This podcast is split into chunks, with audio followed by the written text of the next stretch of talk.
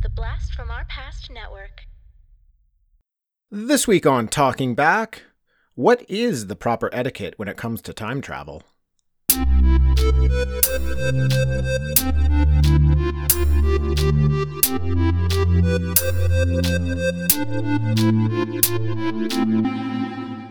Talking Back. Hey everybody, welcome to Talking Back, the podcast where we like to chat about past achievements in movies, comics, video games, and more. I'm your host, Tim, and with me today in studio we have our Star Trek Trekkie friends, Jay and Terry. Guys, how's it going? Great. Excellent. Thank well, you. Welcome back. Thank you for having us. Yes, always happy to be here. I'm excited. I know, we always get so excited for these podcasts. yeah. uh, Dean is away again on assignment. All these assignments I give that guy. Uh, we Grooming dro- boss. He dropped off, though. He dropped off Bobblehead Dean a while back. You oh, guys probably... That. Yeah, you got yeah, that. We've got a oh, little... My. So he's here in uh, in Bobblehead Spirit to uh, help us out. So uh, thank you, Bobblehead Dean, for joining us as well. We're doing Star Trek. Everybody knows that by now. Yep. And we're back to the Voyager. We took a little dive into Next Generation, and I'm being magically compelled and pulled back to Voyager. They have they have me in a tractor beam, if you will. wah, wah, wah. uh, okay, housekeeping. Oh, sorry, Terry. No, I was going to say they beamed the Voyager shirt onto you as well. That's yes. right. I'm wearing my Voyager shirt today. Yep. Tim's looking pretty pretty swag in his shirt. I'm all so. set. I'm all set for this. So uh, it is Stardate seven three six two three point eight. And Jay, please do the honor of holding your tattoo up to the microphone. Ah, there Enterprise. There tattoo, it is again. Yeah, tattoo rubbing it. There we are. Yep. Lovely. Happy lovely. to oblige as always. Okay, guys. So today we are doing from season five, episode six, mm-hmm. and it's called Timeless. Now, this is one of my favorites, and I think it's a lot of people's favorites. But the reason that I thought it might be a good one to follow Cause and Effect from Next Gen is that we really enjoyed the way Cause and Effect started in that in that episode, where the very first thing that happens is the Enterprise explodes. Yep. Right? We were all pretty captivated by that. So the beginning of this one is fairly similar. Now, we'll get there as we kind of walk through the story, but I'll just throw that out there that that's... I thought this would be a pretty good follow-up to that. This was already on my radar anyways to, to do this one, but this one, this is directed by LeVar Burton. He also makes a guest appearance in the show. He does. Which is kind of cool. LeVar is also the most decorated Star Trek cast member who's crossed over into directing of Star Trek. He's directed twenty-nine episodes across the uh, four series. So he's directed in Enterprise, Voyager, Next Gen, and Deep Space Nine. That's fantastic. Yeah, that's great to hear things like that. Considering, uh, I think it's the guy that plays Paris, uh, Robert Duncan McNeil. I see his name on directing everything. Like he's uh, he's directed episodes of Star Trek, and uh, is he the one who directed Chuck? Yeah, yeah. Okay. So uh, LeVar Burton out doing that is pretty impressive. Yeah, yeah. Well, this is just for, for Star Trek, right? So I don't know what else LeVar has done. I'm sure he's done other stuff as well, but he's the Star Trek directing man. He did a good nice. job on this one for sure. Yeah, he sure did. Yep. So let's just get right on into it then. If you guys are okay with that. I think sure. I can allow it. Well, yeah, this will be allowed. Engage. Yeah. Engage. All right, here we go. More puns. Perfect. All right, so our episode starts off. We've got these two characters traversing an ice planet. Mm-hmm. Now, they're using a tricorder, which is familiar to us, but they're not in any sort of official attire, so we don't know who they are. Mm-hmm. They've got like these weird snowsuits. And they're clearly looking for something, right? And one of them says... We're here. It's all muffled. Yeah. And then the camera just starts to pan like way, way, way, way, way, way back until these guys are real, real small on the screen. And we get to see Voyager is frozen under the ice. Yeah. And that's kind of your first just opening sequence. You're already hooked. Full yep. on. Oh, full yep. on hooked. I've got chills as usual. Just that visual was so, it was so stunning. Now this is the type of um, intro that I always love to see in these episodes, like this type of cold open where you you see something that's happened before, and now they're going to tell us how that happened. The executive producer on this, Brannon Braga, he first came up with the idea for this show by coming up with that exact visual in his head. Really? So he had this picture of Voyager buried in ice, and he wrote a story based on that. It's fantastic. Yeah, great way to start. It is. Now, these two characters beam inside of Voyager. They take their gear off, and we find out that it's Chakotay and Harry Kim. Mm-hmm. Now, obviously, Voyager's in rough shape, right? They say some funny stuff. It's like decks ten through fourteen have been like combined into one or something. Yeah, and now they're the new deck ten. Or, yeah. Everything's yeah. covered in ice. It looks like Winnipeg in February. yeah, so. Everything. It's everything looks cold. Um, but they go to the bridge, and the whole bridge crew are there dead, mm-hmm. like frozen and dead. Perfectly, we, perfectly intact. Yeah, and frozen. That's right. So we see uh, Tom, we see Janeway, we see Seven.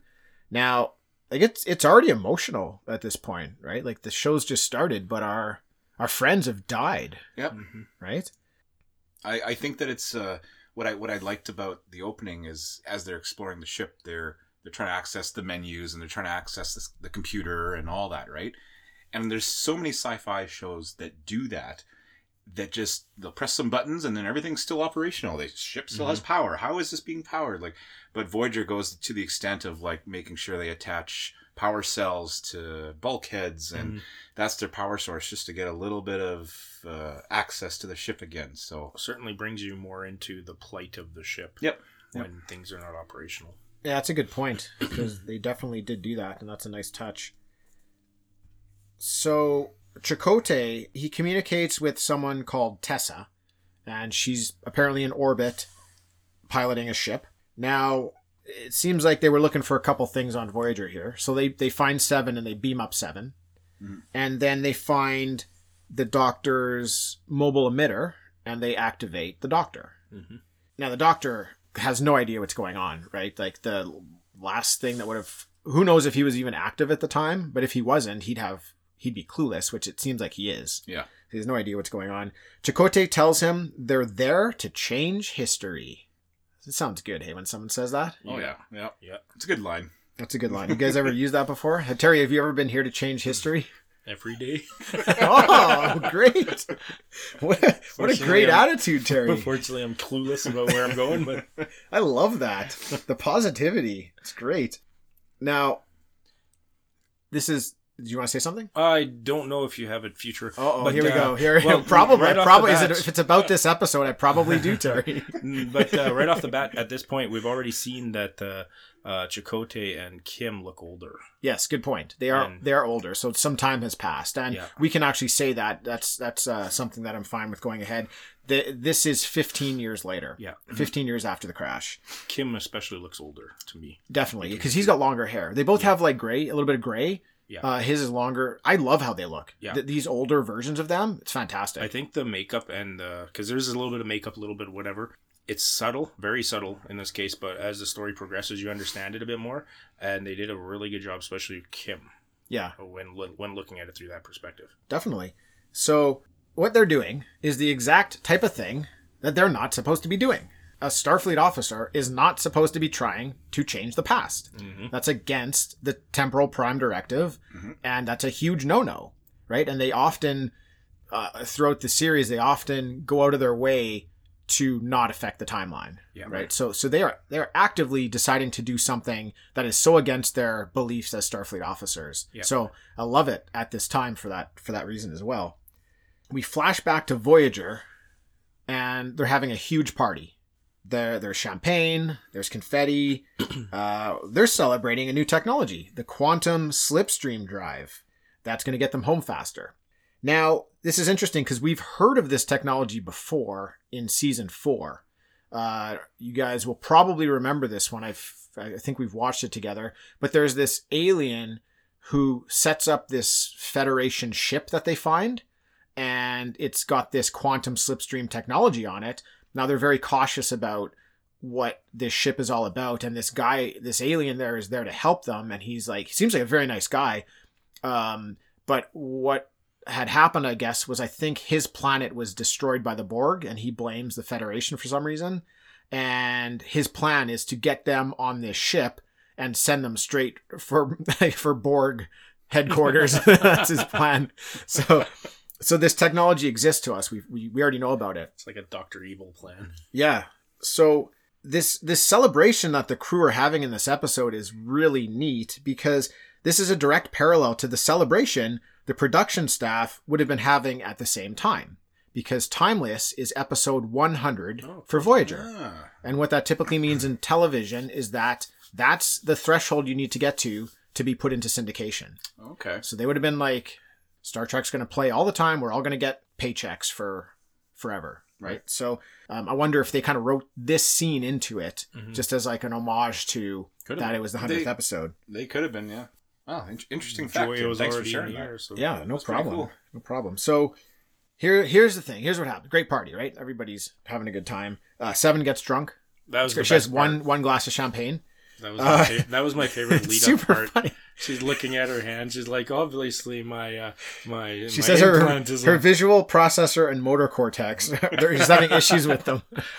And at first, I thought it was actually tied into what, what was wrong with Voyager, because something had to be wrong because they're buried in ice somewhere in the future, right? Right. And then yeah, you find totally. out it was just champagne. Yeah. Yeah. How many champagnes glasses of champagne did you have? One. Yeah. Obviously, the Borg can't hold their liquor. Exactly. The, yeah. Exactly. That was my favorite doctor quote from the doctor. Had, yeah. Well, then the best lines. I like what she's saying. She's she's being like she's kind of loaded, and she's like, "You have always been a friend to me, yeah. Doctor. You yep. you you're are my you're my mentor." And she says, "We are as one." Yeah, we are as one. One more champagne. We are as one. On them. It's it's it's perfect, and uh, oddly enough, that's also Neelix's only scene in the entire episode. Was Remember? it?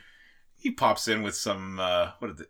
Talaxian. Fur fly. Yeah. Oh, yeah. Gives it to B'Elanna. This is good luck if one of these stowaways was on a vessel. Thing ever. And I think Tuvok says something like, Neelix, Neelix, you are an astonishing, unending source of information or something. Or I'm going to have to find that. No, I think you quote. got it. It was, it was very close to that, yeah. But it was meant as like a pretty much an insult. But he's like, thank you, Mister So it was just, they threw Neelix in there just for some stupid little comic relief. Uh, maybe. Just, I don't well, know. But I, I know in some shows, um, because there's so many episodes, Uh, some people, like, they're week off, they'll have just the smallest bit, and then they're not working yeah. the rest of the week. Yeah. And that might have been Neelix's time for it. Was, uh, there were a few of them. So there was Neelix, Tuvok, B'Elanna. They were all in the show for like five minutes. Yeah. Um, I've I've talked to one of the one of the actors about this. I'm not sure which one. I've I've met a few of them at conventions, but I asked that exact question. Like uh, in these episodes where, um, I actually think it was. Uh, Garrett Wang, who's Harry okay. Kim, I think I was talking to him about this episode specifically and asking that question. Like when, when only half of the the actors are there, what's going on? He's like, oh yeah, that's their week off. They come in for maybe a couple hours, do one scene, and then they get yeah. that week off. Yeah. So this clearly, now those are the ones that focus around a couple of specific yeah. characters, right? There's so many episodes in a, in a year, right? So twenty-five episodes on, on average kind of thing is, is a lot. It's a lot. And they're, it usually takes them, I think, about a week to film yeah. an episode. So, yeah. So, um, Tom ruins the party. Sort right? of. Who's surprised that Tom ruins yeah, the party? Yeah. Right? I would he, have thought Neelix would have done it. he, tells, he tells Harry that he ran a simulation the night before, and he found a zero point four two phase variance in the slipstream threshold, which means it could be a bumpy ride. It doesn't sound too bad, right? And uh, Winnipeg roads. What it turns out, though, is that if they get thrown out of the slipstream in mid-flight, it would be catastrophic. Mm-hmm. It's going yes. too fast. They have no control over where they get shot into. So Harry and Tom run another simulation. Harry wants to help. Let's get this figured out. And they do get thrown out of the slipstream. And then they do twenty-three more simulations and twenty-three disasters. Mm-hmm. So now they have to go tell the captain that they wasted all of that replicated champagne. That was the main Not concern. To mention the replicated confetti all over the brand new slipstream right. drive. Who's going to replicate? Who's replicating a vacuum to clean that confetti out? Like, it's Neelix. Whose yeah. reactions is it coming out of? That's what he's doing the rest of the week. Harry has a plan, though. Da, da, da.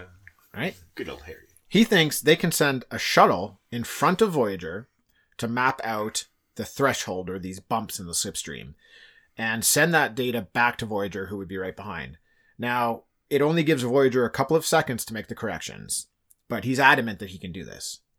And like his character, he's always been the one who's missed Earth the most, right? He's missed home the most. He misses mm. his parents. He's always sappy about stuff. So he's really fighting for it here. And his, his emotion is what I think convinces Janeway to go through with it. I think he oh, his yeah. emotion touches on her emotion. Yep. Uh, she's also feels very responsible that they're lost out there. Mm-hmm. She feels like it's her fault, so she wants to get home too. The first I hear of it, I'm like, there's got to be a simpler way. Like that was literally the, the then then the, the Delta then, Flyer out front, yeah, the shuttle yeah, out front. So much, so many things go wrong with having a shuttle right in front of you. Like uh, I thought there had to be a take another three weeks and work on it and figure out a simpler way. You know, that, they that ran, was my first. They ran twenty-four simulations. Mm-hmm. Yep, but uh, he did a good job, like you said, pitching it to the crew because they can't wait because these whatever crystals they harvested oh, yeah. were degrading. And oh, that's a great so point. So there was a time crunch they were facing. Yeah, Star Trek, uh, Star Trek does a good job of that, covering that angle, you know? Mm-hmm. Like, why don't you just take a couple days, yeah. a couple weeks, think about it. Now, Janeway says she'll think about it, but uh, B'Elanna gives Kim a great look after Kim kind of like pitches his emotional... Um, argument here, and her look is just like like what I got from it is she's looking at him thinking like, how in the shit did you just convince her that this might be a good plan? Mm-hmm. Right? Because yep. I guess she's not picking up on the whole emotion thing. Mm-hmm. And it, she's had a great look on her face. She's It's one of the things she came in for that week is just like, okay, we need a great look out of you, B'Elanna. yeah. Go. Okay. I, see you next week. I feel yeah. like a schmuck because I missed the look, I think. Oh, like, it's great. It's it. great. You know what? I, I It's probably the champagne that contributed to a lot of the decision making in that scene. Oh, very possibly. yeah. Janeway had two extra glasses yeah. of champagne. And then... Yeah. So... Chakotay and Janeway are having dinner, and Janeway wants to move forward with Harry's plan, and Chakotay doesn't. Now he says, if you showed this data to any Starfleet engineer, they would think that they're out of their minds mm-hmm. to go through with this plan. This scene is a really great reminder for us of the dynamic that these two had in the last Voyager episode we covered, oh, yeah. Course Oblivion. Yep. They're almost having the same argument, right? Mm-hmm. Like one...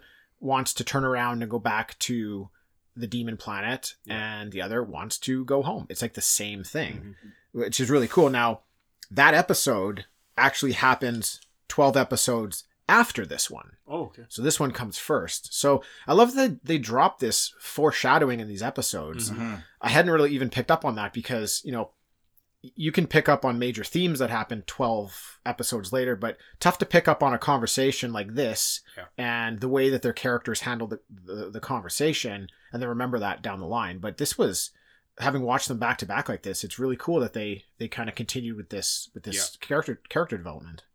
I wonder when they're writing these episodes, in many cases, like, cause Voyager has an overarching storyline of how to get home.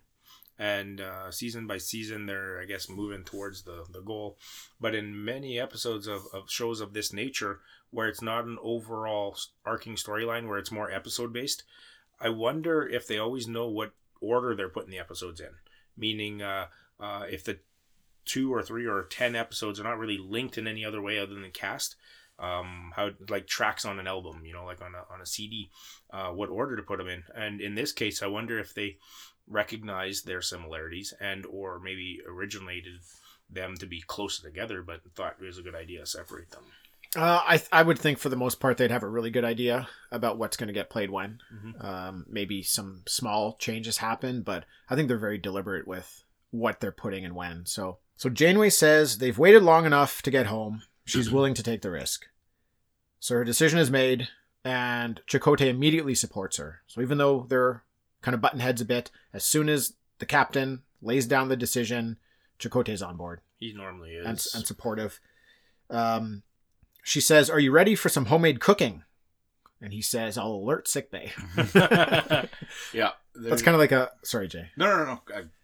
I was just going to say that's kind of a, a funny thing that they play with a few times in Voyager where Janeway likes to try to cook for, mm-hmm. for people instead of replicating, like do yeah. it the old-fashioned way, and it never turns out good. No. Her skills lie somewhere else other than uh, like captaining a ship instead of cooking. Uh, Definitely. Um, I suspect from the dialogue that the crew gives Neelix's skills lie somewhere outside of cooking as well. Definitely, yeah. Because they all complain about it yeah, as the, well. The scene, uh, you, you mentioned, Tim, about how they were very conscious of what they're doing with the characters, and this scene was another example of, we see the friendship and the dynamic between her and Chakotay, but it's borderline, because she, the whole room is candlelit, and that's that, oh, yeah. that scene where they're joking about her cooking and whatever, there's a scene where she kind of gently touches the side of his face. I don't know if it's just an admiration, like a mother would a son, or if there's something else implied, like a hidden, is there an attraction between them? We don't know. We've never, we don't really know, but there's a mutual respect, right? And I, mm-hmm. they, they touched on that throughout the entire series with the two of them, and I really like that.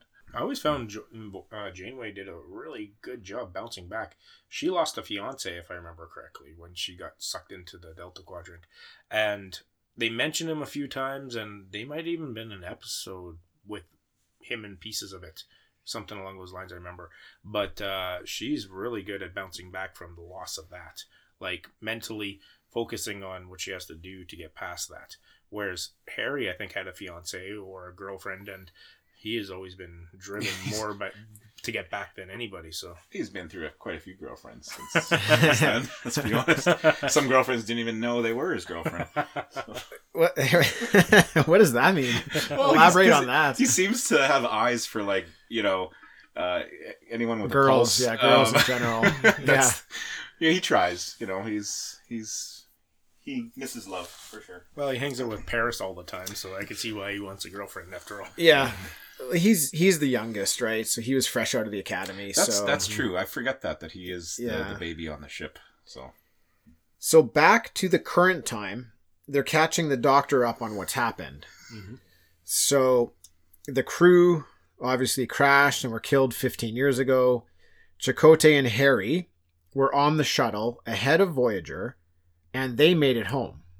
So when they were doing, they go through with this plan, and something goes wrong. Voyager gets thrown out of the slipstream, but the Delta Flyer makes it back to Earth. Mm-hmm. That's cool. Yep, These two is. guys make it home. Like, just thinking about that scenario and, and if that actually happened, and or if we could have seen some episodes about that, how awesome that would have been. That would have been cool for, you know how they do those flash forward episodes, yeah. like you don't have no idea they're ever going to do anything more on it, and that was yeah if they like hit us next season with like this was the time when they were home, and yeah. maybe yeah this I, I know that um Garrett Wang was he was angling for this to be a two-parter. He wanted to get into some of that stuff that would have been really show good. Those moments I would like to see so, their life on Earth for those fifteen years. Yeah, it would have been really cool, right? Because they come back to a celebration. Right, like mm-hmm. oh, the, the some some of the Voyager crew's home, and like they're um, looked upon as heroes. Yeah. But meanwhile, Harry is feeling like he murdered all these people because he sent incorrect calculations back yeah. to Voyager, and it caused them. He could do it. So yeah, yeah, for fifteen years, he's been stuck with this guilt that it was his fault. Uh, Harry did a good job in describing that too, because they had a very difficult job to let us know about it, but. In a very short period of time. Yeah, there's not much time to, to do. There's a lot in this episode, and yeah, mm-hmm. like only whatever forty-four minutes or something to do it. So it, it turns out that Starfleet gave up the search for Voyager, and Kim and Chakotay decided to continue on doing it on their own. Mm-hmm. Now, Kim and Chakotay explain here that they can use Seven of Nine's interplexing beacon to send a message back through time to Seven. They'll need to pinpoint her exact time of death down to the millisecond for this to work. So it's a good thing they have the doctor, right? Like yeah. if anybody can figure this out, it's him. Mm-hmm. So I love I love that they have him in this episode. I'm, I love that the doctor didn't get the week off. Every every episode yeah. that the doctor plays a major part is normally among my favorites. He's like the most powerful. He has all these skills. He's mm-hmm. so useful. Yeah. He's just... I always want to see him and what he's going to bring to the table. Yeah, it's ironic that both him and Data are my favorite characters in the Star Trek universe, and they're both not technically human or living that way, and they both want to be, and yeah. they end up being the best characters in my opinion. Yeah, they're they're very it's very dynamic to have characters like that. Yeah. yeah. Did you uh, miss a little point there, Tim? Because it was there's a piece of technology that's missing to make this. Yeah, happen, that's correct? That's the very next thing I'm going to say. Oh, okay, well then... Uh, Spoiler I would thank you for not reading my notes anymore, yeah, no, please. No, no, I, I, I'm not re- I can't even read them. I'm trying it. They're so small. Yeah. They're okay. small and upside down. So just Klingon, let me too. handle the notes, guys. They're, they're, Terry, I saw you looking before, too. You were looking for the fifteen years comment that you had there. All right. Yes, Jay, you're absolutely correct. So the way they're going to communicate with Seven is with a Borg temporal transmitter that Starfleet found in a salvaged Borg cube, mm-hmm. and Kim and Chakotay stole it. They're fugitives. They are. In this episode. Yep. What a great twist that is. Mm-hmm. Like they, they, here's our here's our Starfleet friends, and they are villains. It plays in into, a way. It plays in really well to make the drama intensified. Totally. Because yep. if, if they weren't villains, nobody nobody cares about them, and they could just do whatever they want forever, and there's no drama there. Yep. Definitely. So they also have stolen the Delta Flyer. Why not? when you, why, why not? While you're at it, already stolen, uh, they just wanted to put a few scratches on it yeah. to piss off Tom. Um, they're wanted on two counts of high treason and conspiracy to violate the temporal prime directive. Like, if those aren't going to get you locked up forever, I don't know what is. So they are like huge fugitives. Yeah. Mm-hmm. We're we're teased a bit here by catching the very end of Harry recording a video message. Oh yeah. Ah, what's what's that about? That's a rhetorical question. Yeah, don't answer it. Don't answer it. I was going Terry, to Terry, that's rhetorical. It's, it's r- rhetorical. I thought he was putting together like a love. I made a J joke. We're gonna need a sip. That, that was genius. That's uh, say it again. Rhetorical. Rhetorical. It's a rhetorical oh question, God. Terry. I haven't spoiled anything yet. No, you've been doing great. Yeah, just yeah, yeah, yeah. You've been doing great. I've had my hand on the buzzer a couple times here, but you uh, you're doing great, Terry. Thank you.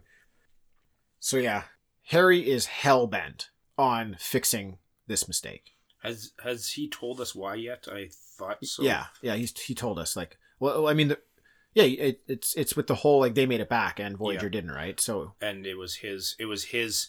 He he was making calculations. Yeah, it's his calculations that were the direct cause of... He he done messed up his math. Yeah, he done. Right? I was never good at math. I feel his pain. Five. Yeah. Like if it's like, what what is seventeen plus five? And he's like, that I think is twenty-seven. I'm going to send him twenty-seven. Chakotay, I'm going to send twenty-seven. See what happens. Oh, they got blown out of the slipstream. Chakotay was like playing Tetris on the next station yeah. over, so he didn't notice it anyway. Oh my goodness. Well, that's fun. That's a lot of fun. So they're, they're on the Delta Flyer here, mm-hmm. and uh, the Delta Flyer gets a warning that there's a ship on an intercept course. That's what they call it, right? An intercept course. Yep. Now, who shows up? This is where I'm led to think about the credits again. This is great. Geordi LaForge I... shows up. What kind of a ship does Geordi show up in? Do you guys know? He shows up in the Challenger, but it's the fucking Enterprise. Let's. It is. But, is but it not? It's it's, it's the same model. It's, it's, it's the same class of ship as the Enterprise. It's the Challenger. It's the same. I'm I'm more interested in the class of ship, yeah. which is a Galaxy class.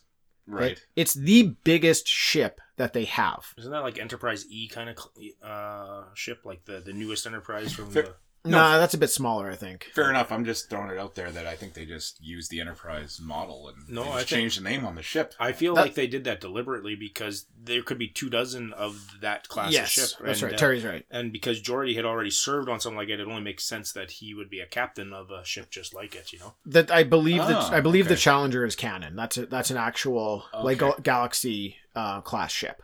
Okay. Well, yeah, I, I felt it was deliberate because of the hearkening back to his uh, regular Enterprise days.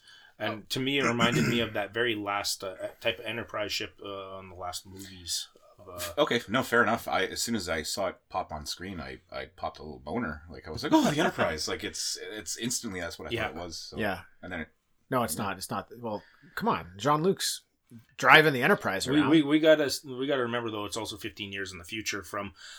Voyager yeah. is season four by that time, which means it's four years after the last episode of uh, Next Generation, plus fifteen more years for Geordi, True. which is almost twenty years later. So, so maybe uh, Picard wasn't flying the Enterprise around still. Yeah, I don't know uh, his full history leading up to the, the series Picard, like where the timeline I don't either. Here. He was farming, I think. Doesn't he farm in his free time? Great grape vineyard. uh, okay, here's what I love about it, though. They send the biggest ship in the fleet after a shuttlecraft. Right. That is a good That's point. How important what Chakotay and Kim have done and could do means to the Federation. I never thought of it that way. I thought it was just luck that it happened to be that I, ship. I love that. They want to get these guys I'm, back. They I'm, are not fucking around here. I'm surprised they've only sent the one, though, right? Well, you don't just need one. You need more than one. Why not? It's a Delta Flyer. They're, they're going to fuck with the, the temporal... Harry, Harry Wang's already... Harry Wang... sorry. Uh, you did it. I, I'm surprised you that did it. You combined before. Their names. Yeah, to, yeah. Like, I'm surprised. It was an accident. Uh, oh. So Garrett, Garrett, there, uh, he um, he already fucked up by by giving the wrong information to Voyager once, so they just assumed he was going to screw up again with the well, the if, if, Delta Flyer. Like with with what they're charged with, why isn't every species, every ship in the Federation sending what they have to try to hunt down this I'll tell you traffic. Why, because there's other things to do that they need those ships for, and they already sent the biggest one they have. They and probably could have sent like a, space a much is freaking huge. Yeah, they could have sent a much smaller ship and maybe a couple of them, but they sent the biggest ship they have. Okay. All right.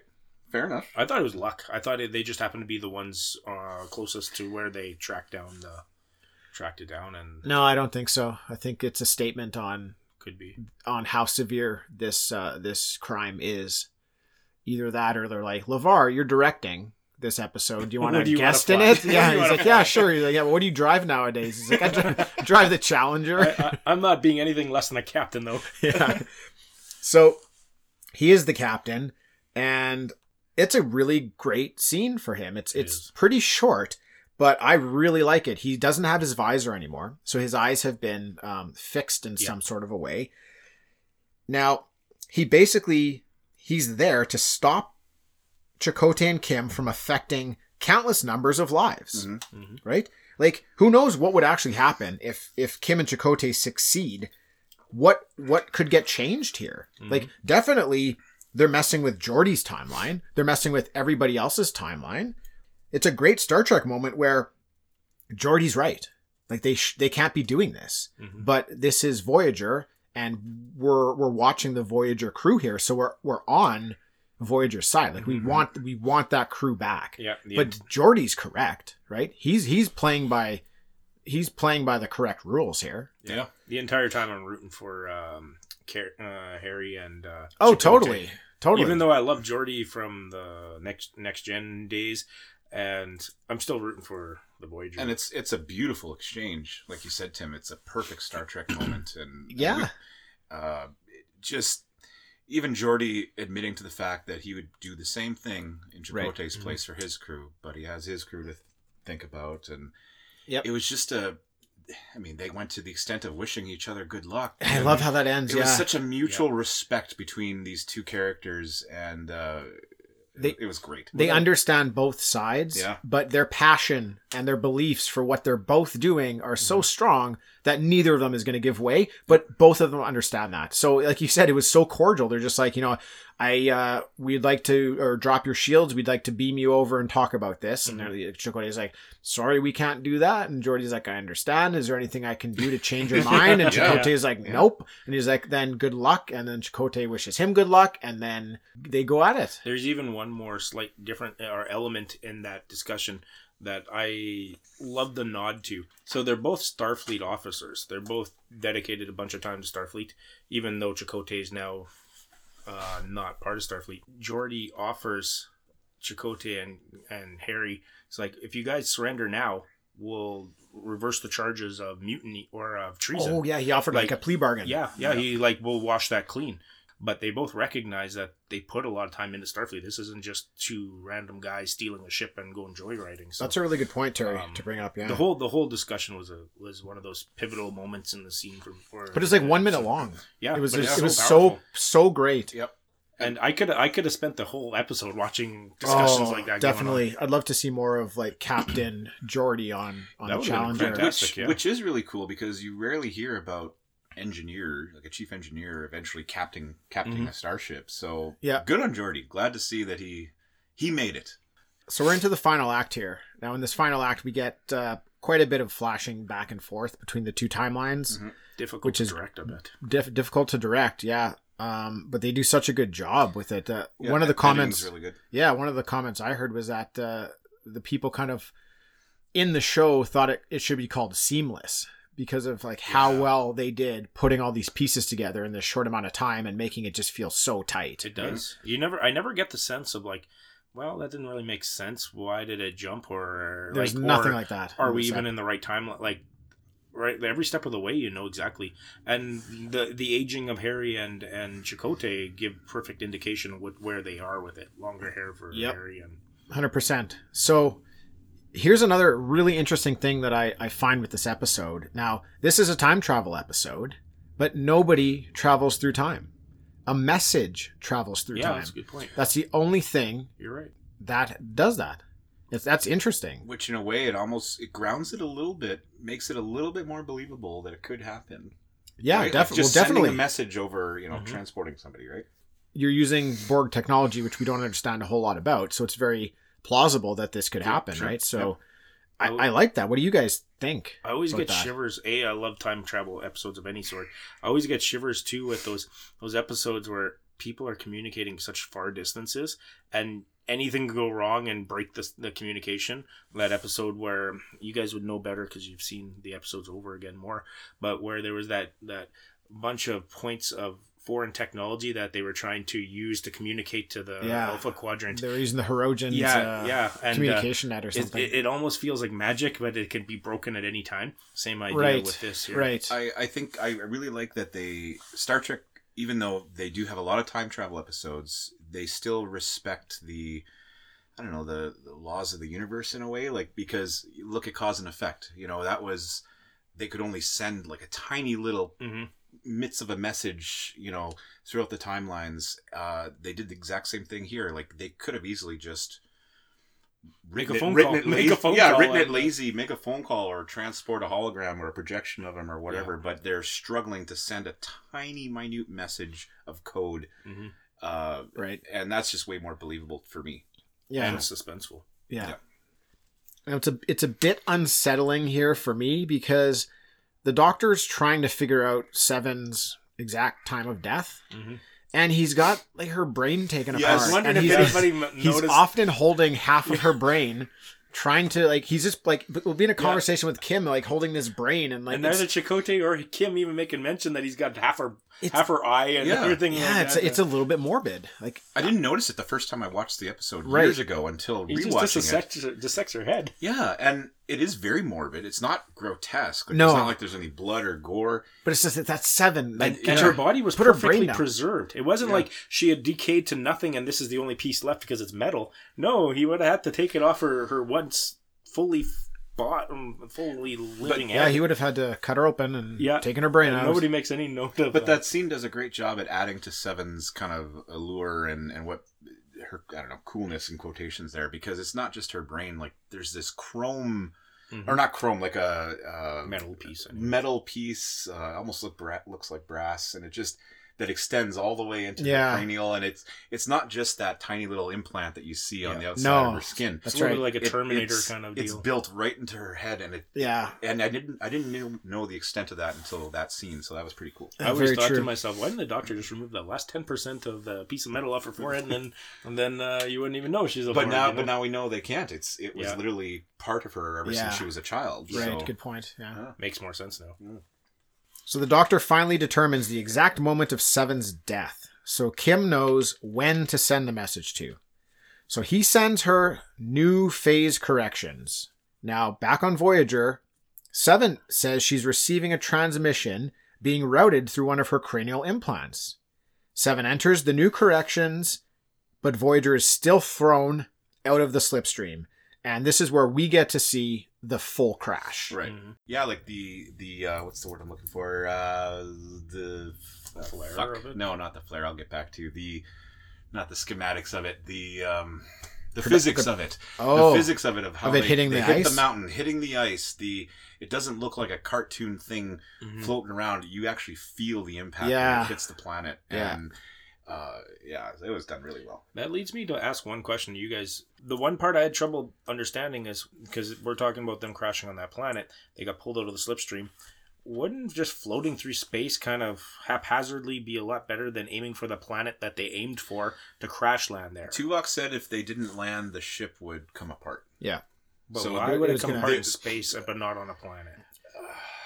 That's one thing I, I didn't I didn't understand. Know. It seemed like Bo- Borg technology. It was going well. It was going. It was going too fast, mm-hmm. right? So maybe it was being. Maybe space it was, being, was pulling. It was apart. being like torn apart. So it yeah. wasn't. It wasn't like um, they could sustain that type of flight for very long. Like the ship was already starting to get compromised, mm-hmm. so they immediately had to just direct it at something, so they wouldn't get yeah, like Jay said, torn apart. So okay. And I guess I mean, I don't know. There's only so many force fields, I imagine, that they can erect in the ship as it's being pulled apart, whereas, at least in the atmosphere, mm-hmm. there's no risk of getting sucked out in the space. The truth is, it didn't do him any good, though, anyway. Well, no. It does do him good because... Well, they're intact, uh, right? Yeah. Yeah, they're intact. Yeah. yeah, it does do them good. So back on the Delta Flyer, Kim says, very, like, frantically... We're still here. Why are we still here? Right? Because he sent mm-hmm. the corrections. What, what everything should the be back to normal. Delta he shouldn't be yeah. in the future anymore. Right? He shouldn't be. Future Delta Flyer. Yeah. So guess what? He done some wrong math again. oh, he's Kim. had he's had fifteen years to two, learn math, two plus and he two hasn't. Six. You think before he'd like worry about being a fugitive and stealing all this stuff? He'd go to math class, yeah. right? But no. He so he's um he's he's freaking out, right? He's terrified because he's reliving this same moment. Over again, right? Yeah. Like the same Panic. moment that he's yeah. been like uh, focusing on for fifteen years, the worst moment of his life just happens for him again, right? Yeah. There's a little bit of P T S D that kind of comes out for him, and he, yeah. even if he knew what he was doing one hundred percent, he might just made a mistake because of anxiety. And uh, oh, for and, sure, yeah. Oh, so you think he does know his math? Uh, he may know his math, but it doesn't help d- that uh, everything he ever had is right. Like you see golfers, professional golfers, they can make a shot ninety-nine times out of one hundred, but then they're in front of the cameras and it means a million dollars and they flub a shot, you know, so... Uh... Fair enough. Fair enough, Terry. I'll, I'll accept that. I'll enter that into the log. So the Delta Flyer is about to be destroyed because, don't forget, Geordi is there trying to take them in, right? But they're fighting back. Uh, Geordi's, like, shooting at the, the Delta Flyer. They're attacking them, right? They're basically, if they can't get them back peacefully, they're going to destroy them, right? The doctor, Kim freaking out, the doctor says if Kim can't correct this phase variance, maybe there's another way.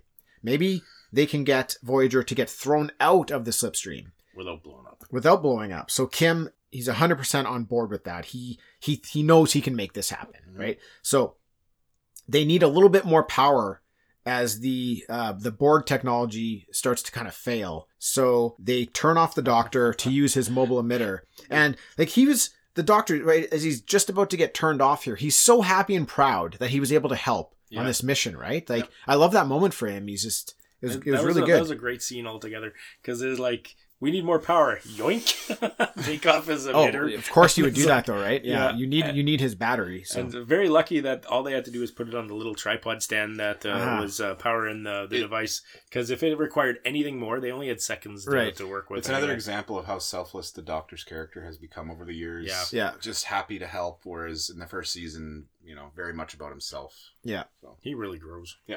So we get the message that there's going to be a warp core breach in ten, nine, eight... Harry's punching in the commands to the console. Five, four, three, two. And Harry screams, yes. Mm-hmm. And the Delta Flyer explodes. Yeah. Geordi destroys the Delta Flyer. Now, back to Voyager. Seven says she's receiving a transmission. So same same scene as before, right? We're just kind of getting to see this scene again. Mm-hmm. So they take the new course corrections. They enter them in, and Voyager is thrown out of the slipstream along with the Delta Flyer. Mm-hmm. Now, Harry in the Delta Flyer is asking, like, what happened? And Janeway, she's pissed off. She's like, uh, you sent the wrong corrections, Harry. You yeah. sent the wrong corrections. He, why don't you know math? And he says, uh, he says, uh, but I didn't send any corrections. So that was a that was cool. Cool yeah. moment. He hasn't sent anything, but he, they, they received something. So even though their trip using this slipstream technology was short, it got them ten years closer to home here. Mm-hmm. This is the first time in the series that Janeway makes a comment about the crew actually having this sense of hope that they are going to make it home. Mm-hmm. So they've been traveling for a long time. There's been several moments like this where some sort of uh, extreme force sends them mm-hmm. far ahead, uh, in, like further home, like in, in a great way, plus all their progress just, just they've made by themselves. It seems like they might actually get there, right? Offhand, do you know how far they are at this point? I Are think they like they're twenty-five or thirty-five or forty thousand. Yeah. So, already? so initially they were seventy thousand light years mm-hmm. away. That that's right. This yeah. did ten thousand. This did ten thousand. And I think this puts them about halfway. I think, I think they're probably at about Kess does another ten thousand. That happened yeah. before. Yeah. Kess sent them ten. Yeah, There's right. been a few others where they get like a couple. Yeah. Um, and then just their progression as well. I think they're like, they're, not as far as they should be, considering how far along in the series we are. Mm-hmm. But we we know, like, in the later episodes, like there's a dramatic ending to, yeah. to this, but yes. the reality is they should actually only be four years into their travels right. at this point, and judging from what we see, they're almost thirty years into their travels. Yeah, so uh, they done time. they done so, good. Yeah, another four or five years, and you know, if you knew that you're going to be stranded for sixty years, and then all of a sudden five years later you knew you only have three or four more years, it doesn't seem so internal. No, like they've got to be feeling great at this point. Yeah, so especially when you're getting closer and closer to your home space where things are much more reasonable now. Yep. So Janeway meets with Kim in the mess hall. Kim is reviewing the data, and he realizes that the data he sent them was wrong, and that if they had actually entered it, they would have been destroyed. But he doesn't understand who sent these corrections to Seven. I mean, nobody, nobody understands that. Janeway says that it looks like they have a guardian angel, and his name is Harry Kim. Now, she says Seven found a security code embedded in the transmission, Harry's security code, that they believe originated in the future. So she gives him a log entry from Harry Kim to Harry Kim. It's old Harry explaining everything that happened and what he did, him and Chakotay did, to rewrite this history. Mm-hmm. That's basically the ending there. Now, I'm, I find that like it's a happy ending, but it's still really emotional for some reason, for me. And I'm not really sure why. I don't know if you mentioned this in the What If, and I apologize if this is it. Um, it always occurred to me, uh, right, right when uh, Paris asked uh, or brought up the point that I think this is going to fail, you know, way back in the beginning with the celebration scene. Yeah. It always occurred to me, well, how if the slipstream ran for a couple minutes or five minutes, ten minutes, whatever it is, and got you ten thousand light years, and you knew it was going to fail, like there's a good chance it's going to fail in thirty seconds, why don't you run it twenty-five seconds, take a break, run it for twenty-five seconds, take a break, run it for twenty-five seconds, and do that two hundred times in the next two months and get home, you know? That always uh, occurred to me, but uh, um, maybe they uh, mentioned it, something about that. Not... I don't think, I think it must have to do with, like Jay had mentioned earlier, like the crystals were degrading. Mm, I, it, it probably wasn't possible to do run that type of thing. Times. Uh, and that was my what if, Terry, so thanks a lot. No, I'm just kidding. I felt really well, shitty I, then. I, I want to add to, you said you... Yes, please do. You were very, like, you, I, I you felt mixed, emotional. I had mixed emotions. Mixed emotions. With the ending. And I had the same feeling, and it's... Why? It's, Why do we have that? I, I'm going to say something that's probably going to be a little unpopular, maybe. Okay. I don't know, feel free to debate this, but, you know, there was no real re- redemption to Harry's arc in that episode, because... He he spent the entire episode making mistakes. Mm-hmm. He he thought he could correct them. He still made more mistakes. And at the end of the day, it wasn't him that that saved the day. It was the doctor. The doctor gave him the suggestion to at least let's save their lives, get them out of the slipstream. And Harry's like, yes, I can do that. So, mm-hmm. And then young Harry's being given this information, and he doesn't know what to do with it. But we as the audience know that... You know, this isn't really like the heroic, you know, Janeway said like somewhere, some way, sometime you come through for us. But in my mind, it wasn't Harry that really came through for the show. It was it, for them. It was the doctor's suggestion, his idea. Otherwise, I don't because Harry was going through his, I killed him, I killed him, yeah, you yeah. know, and he was just having a breakdown. So I don't know. Jay, I, I, I love I love that point, and I think I think you nailed it right there. Like because we were we were talking, we were all happy with the doctor and yeah. the way that he went out. Yeah. But at, at the end here, um, Harry's just he's he doesn't understand what happened. He's like sitting alone in the mess hall, and it's kind of this like blah kind of ending. And I think you I think you're completely right about that. He he's just failed yeah. this whole episode, like in the future and in the past. And yeah, yeah I love I that, Jay. That's a great, his, really great his point. His character isn't more further ahead, I don't think at all. Like it's. It... I wasn't as critical though. Uh, you're right. Doctor definitely pulled him up by the bootstraps, especially at the end there. Doctor was a big part of using Seven and Nine's technology to make the call. Doctor was a big part of every step of this solution. So is Chakotay for that matter. Now, and the, and that Nessa girl or Tessa. Nessa, Tessa girl.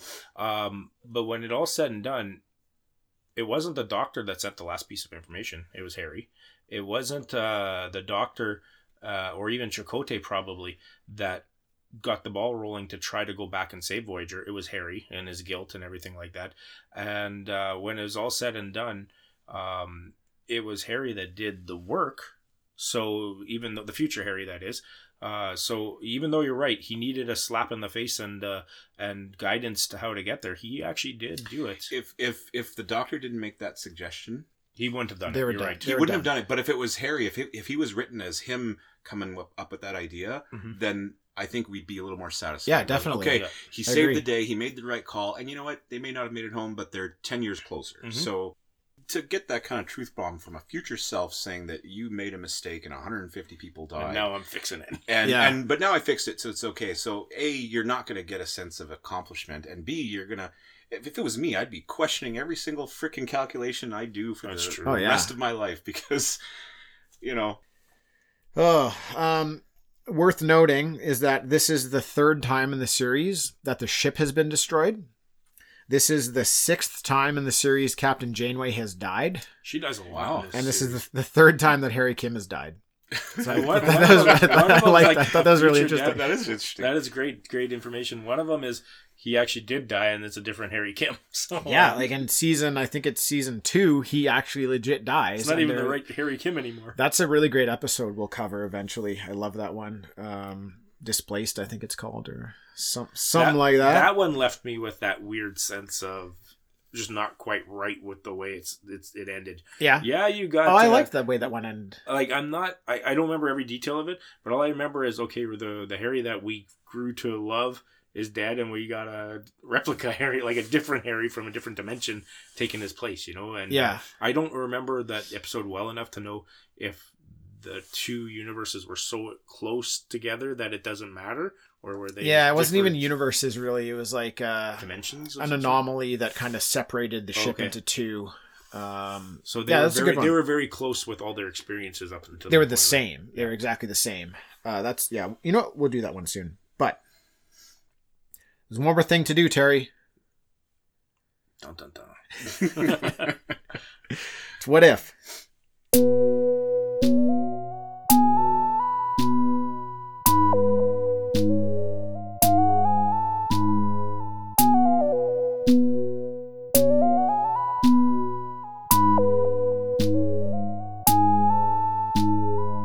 What if? So this is the part of the show where we like to speculate on what if this happened or what if that happened. Okay, this is a safe place for ideas. No, it isn't. I learned the hard way. No, no, no, no, no. I can fun. still see your lashings from last time we were back here. I know. What if, what if no. I don't say anything? I just like to preface it with everybody every time that it's a safe place. We're just going to like brainstorm a bit um, based upon a bit of a scenario that I throw out to you guys just to have a little bit of a fun discussion okay. to, to end things off. So... What if the actions of Kim and Chakotay actually did have a negative effect to the temporal timeline? What if they did damage? I'll let Jay weigh in first. Oh, I, I have to process a little bit here. Yeah, I know. I mean... It does take a take a bit of time to take it all in. Well, they, they, they did do damage, right? They like, like they changed they, a timeline. They did. So what, what does that mean? Like, what... Obviously, Geordi's life has been changed. Maybe he's not captain anymore. Maybe Geordi was the one who found them first when they were traveling back to Earth. Like maybe he was the first one to encounter them and brought home Kim and Chakotay in the Delta Flyer. Maybe they got him the promotion, right? Mm-hmm. Maybe because of that, the hottest woman at Starfleet wanted to marry him because he's a celebrity, right? Maybe. She probably was an admiral. Yeah, that's right. Well, that's a. This is a hard what if because this is what happened. They yeah. changed. They they changed things. So. This is a bit of a loaded question. I I mean okay so if, what if, uh, so what you're asking is what what would have happened? What happened what, after what, the, after what, this episode? What could what have changed? What could have happened? Like if something negative happened, what's the repercussions of, what's what are the repercussions of what they did is maybe a better way of putting it. What are the repercussions? It's it's a tough one because they they did say that after what two years of ser- searching they, they called off the search for Voyager, something like that. So, yeah, Starfleet calls off the search fairly quick. So make make something up, make up some bizarre scenario. Oh, man, This is a... Terry, come on. Okay. I can, come on. I can, I can join in if you want. Do it. Oh, yeah, yes, please. Sure. I thought you I thought you just had no ideas. No, no. no I, I'm struggling. I, I, please save no, me. I, I, I, oh. I have a bunch of ideas. Uh, okay, first off is, as humans or any of the sentient beings, our minds, other than maybe Q, uh, our minds aren't aren't world universal enough to understand all the implications of a decision that we make throughout time. We can't know how far and how deep our actions have come. Like, look at that Simpsons episode where Homer sneezes, all the dinosaurs die, and then the future changes, right? Even the smallest things can change the future. We can never know what those are because the the, the possibilities are more than infinite uh, for how, how they diversify. Secondly is, you're asking good or bad. Well, that's subjective to begin with. Uh, good is, yeah, Voyager made it back. And if I remember the last episode of Voyager... Of and of Voyager altogether, they make it back and what save the war against the Borg or something like that. So if Voyager doesn't come back, well, the Borg takes over. I, I might be misremembering the last episode. Something, something but, like that. But in that ballpark, so good or bad? Well, that's good for uh, humans and uh, the Starfleet and everything. Uh, bad for the Borg. So that's subjective. And after that, it may have very little impact on anybody currently at that fifteen-year point, but it might have a massive impact later down the road. The the truth is, there's no way to know all the implications. Um, and there's a lot of really great episodes. You remember that uh, the the year year of hell. Uh, yeah, year of hell. Where where they're trying oh. to see all those implications. Yeah, yeah. That episode there is a perfect segue into it because he's trying to piece together all the different things, and this little thing changed all right, this other stuff. Right. There's no way to know it with our limited ability. Q might be able to because he's damn near God, or they are damn near God. But um, so that's a loaded question because all the answers are infinitely variable. So okay, now, um, thank you, great answer. Yeah, what he said. Yeah, I'm going to tell you why it's a loaded question. Okay, and I was hoping that neither of you guys would bring it up. Okay, because later in this season, uh, episode twenty-four, we're on episode six. Mm-hmm. Episode twenty-four, Captain Braxton shows up. The, yeah, I remember to that. Voyager. It's one of your favorite episodes, Terry. Yep. Captain Braxton shows up and he says he's there to fix problems that they made in the Takara sector. And in this episode, all the stuff that Kim and Chakotay are doing is in the Takara sector. So he actually follows up to this episode to fix the time or the temporal timeline. I meant to ask you about um because I couldn't remember if that episode was before or after this. It's after. So and, I'm uh, I'm spoiler alerting that I want this to be the next episode we do. It is a fantastic. It's because one it's of my a, it's a great follow up to this one. I completely forgot that it was a follow up to that episode. Yeah, I didn't I didn't remember it was a follow up. I couldn't remember if it was a season before or it's it's later. It wow. But that disco- uh, Relativity is the name of the ship. Exactly. Um, That's the name of the ship. The episode yeah. as well. Yeah, and it's one of my favorite uh, episodes. And truth be told, I thought that from Void or Enterprise and onwards, the next series should have been done about a ship like Relativity, where it could be a crew, maybe not a, like a hundred strong, but maybe two dozen people. But you explore space and you're exploring time. Like to to it, it opened up that many more dimensions of show. And all the, some of my favorite episodes where they go back in time and to Earth in nineteen ninety-six or uh, um, in one of the, the old Star Trek movies, uh, nineteen seventy or eighty for uh, for um, Captain Kirk's time, right?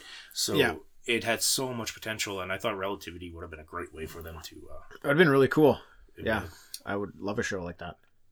I just want to watch that right now. I, I just, I mean, I as you were giving your answer, Terry, which was which was...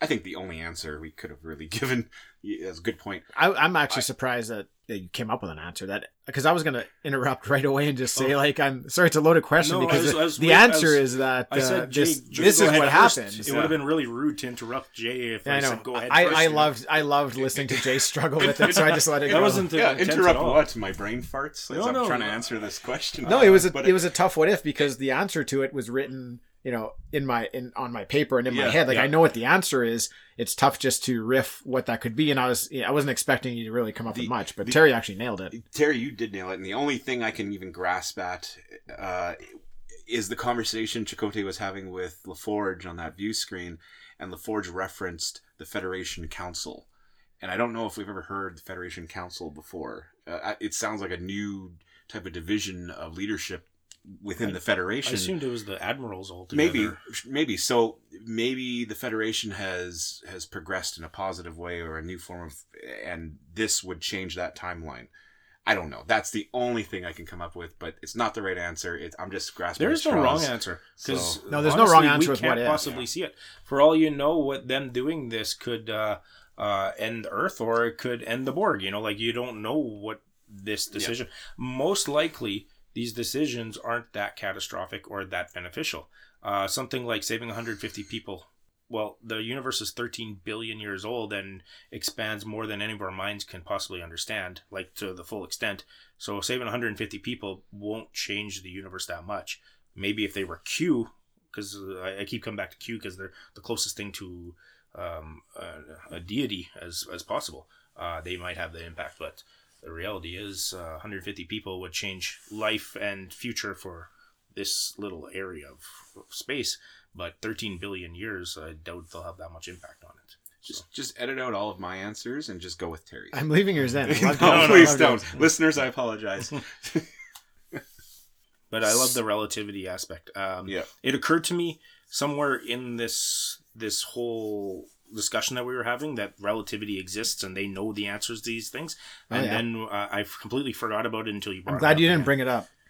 Because that would have been the real spoiler if you'd uh, mentioned that. No, I, I was I actually been un, un, unfortunate because I no, I was I was expecting that it might come up, uh, just because I know that we like that episode. Yeah. Um, but I was fine if it did come up. Uh, I was happy it didn't, though. It helped uh, the what if be it's a bit su- stronger. It's such a strong episode too. But uh, we are gonna go and just watch that episode now and find yeah. out if they tell us what the repercussions of this actually were. And then we'll get back to everybody next time. And Jay, Terry, thanks again for joining. Thank you. Absolute pleasure. Looking forward to the next one. Definitely. And thanks everybody for listening, and we'll catch you next time.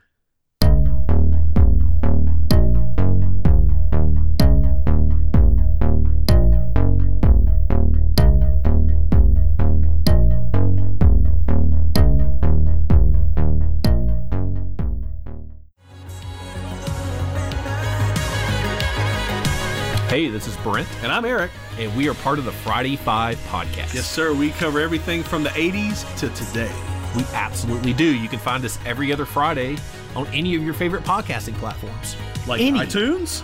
Like Stitcher. Oh, man. This Maybe a little Spotify. Hey, and also check us out on Instagram. Absolutely. So come hang out. I think you'll have a lot of fun, and we will see you there. Yeah, bring your proton pack and your ecto cooler. And maybe some McNugget bugs. That's it for another episode. Thanks to everyone for listening. If you'd like to drop us a line, we'd love to hear from you. You can find us at Facebook, Instagram, and Twitter as TalkbackPod, or by email at talkbackpod at gmail dot com. Also, please leave us a review on iTunes. Those reviews will help more people find Talking Back. All right, that's it. We're done.